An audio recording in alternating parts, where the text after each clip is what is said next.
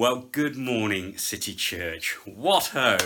It's so lovely to be able to spend a few minutes just sharing some thoughts with you like this. I'm so sorry I can't be with you in person. You have no idea just how much Patsy and I have missed meeting with you. So, if nothing else this morning, um, know from the bottom of our hearts that we really have missed you. And uh, it's going to be really lovely when we can finally all meet again together.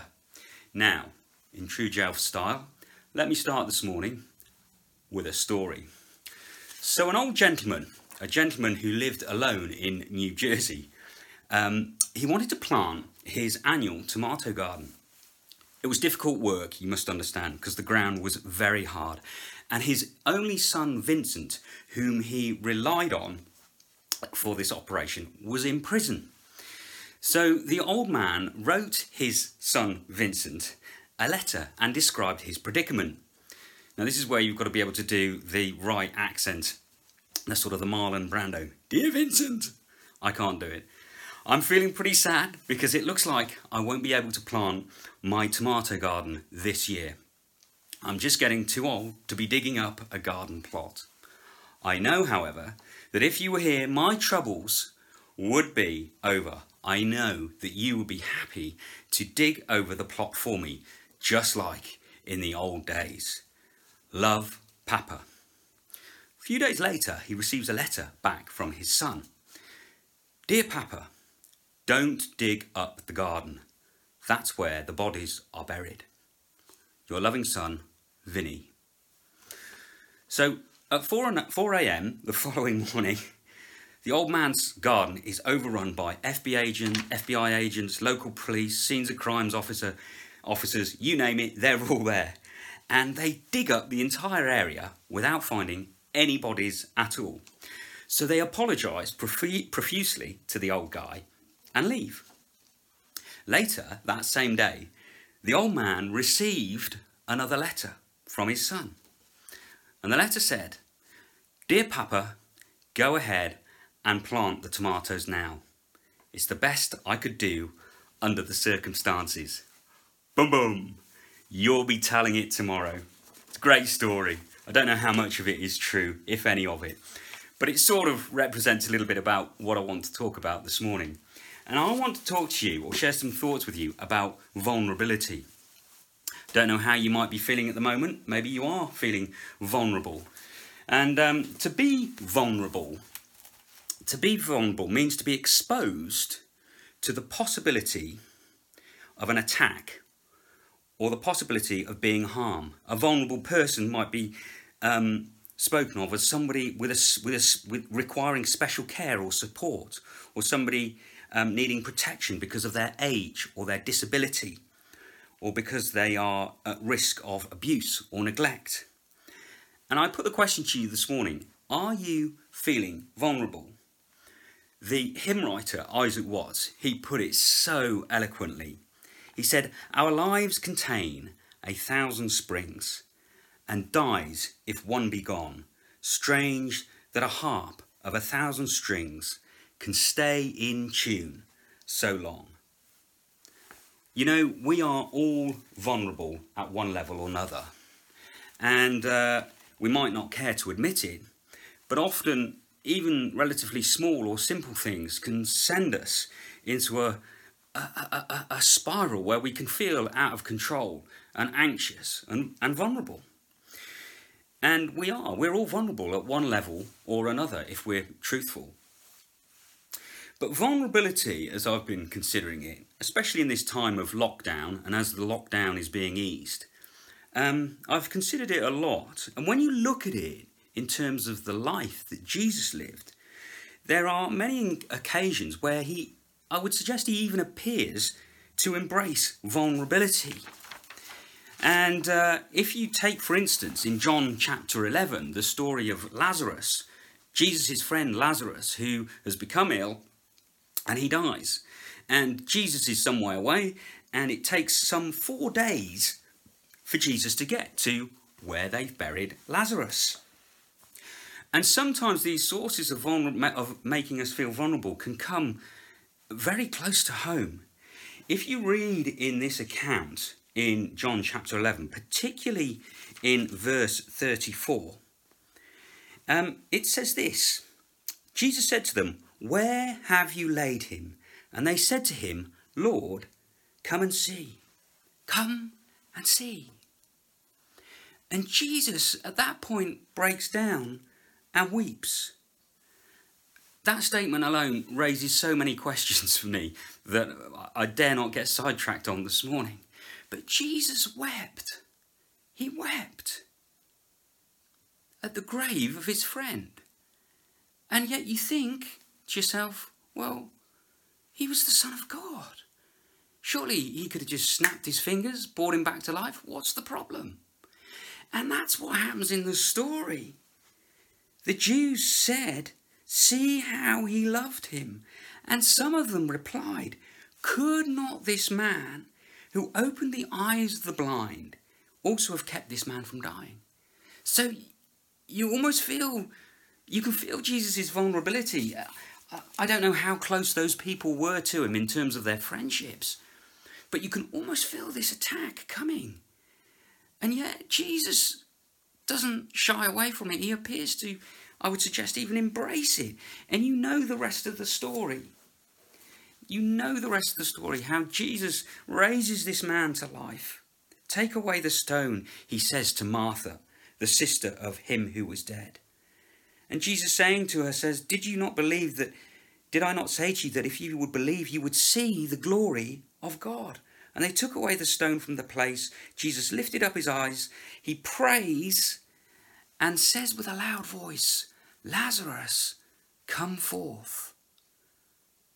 And Lazarus comes forth. It's an amazing story. I encourage you this week, if you get opportunity, just to reread it because it is amazing. But Jesus being so vulnerable, being a Jew in his upbringing, if you know the, the, the, the, Torah, the Old Testament, the rules and regulations, you weren't supposed to mess around with dead bodies. They would make you ceremonially unclean. And there was a whole ritual you had to go through to become clean again. And again, we see this vulnerability exposed in John chapter 4. If you flick back a few chapters, Jesus is sitting by a well um, near Samaria. His disciples have gone into town to try and get some food because it's late. And he sat at the well, and a Samaritan woman comes to him. And if you dig into this story, and you don't have to dig very far, you quickly realize that Jews and Samaritans do not mix.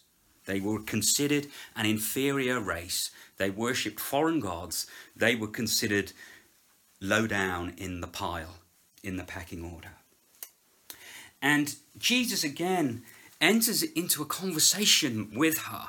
I mean, that in itself is incredible it seems even worse from, from our perspective in, and in our day and age because he's, um, he's a male, she is female. He is, a, he is a highly esteemed rabbi, teacher, expert in the law, supposedly.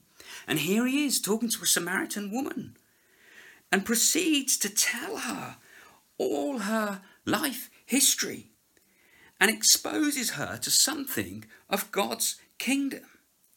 And I put it to you this morning that when we are feeling vulnerable, it's no bad thing in the sense that it should push us back to the Lord, back to God. What is it, Father, that you would say in this situation? What is the response that you would have from me? And the woman then proceeds to evangelize the whole town based on this one conversation she proceeds to tell the whole town, Come and see this Messiah, this man who told me everything I ever knew. I wonder, I wonder through that story just how many other people were affected by Jesus' message.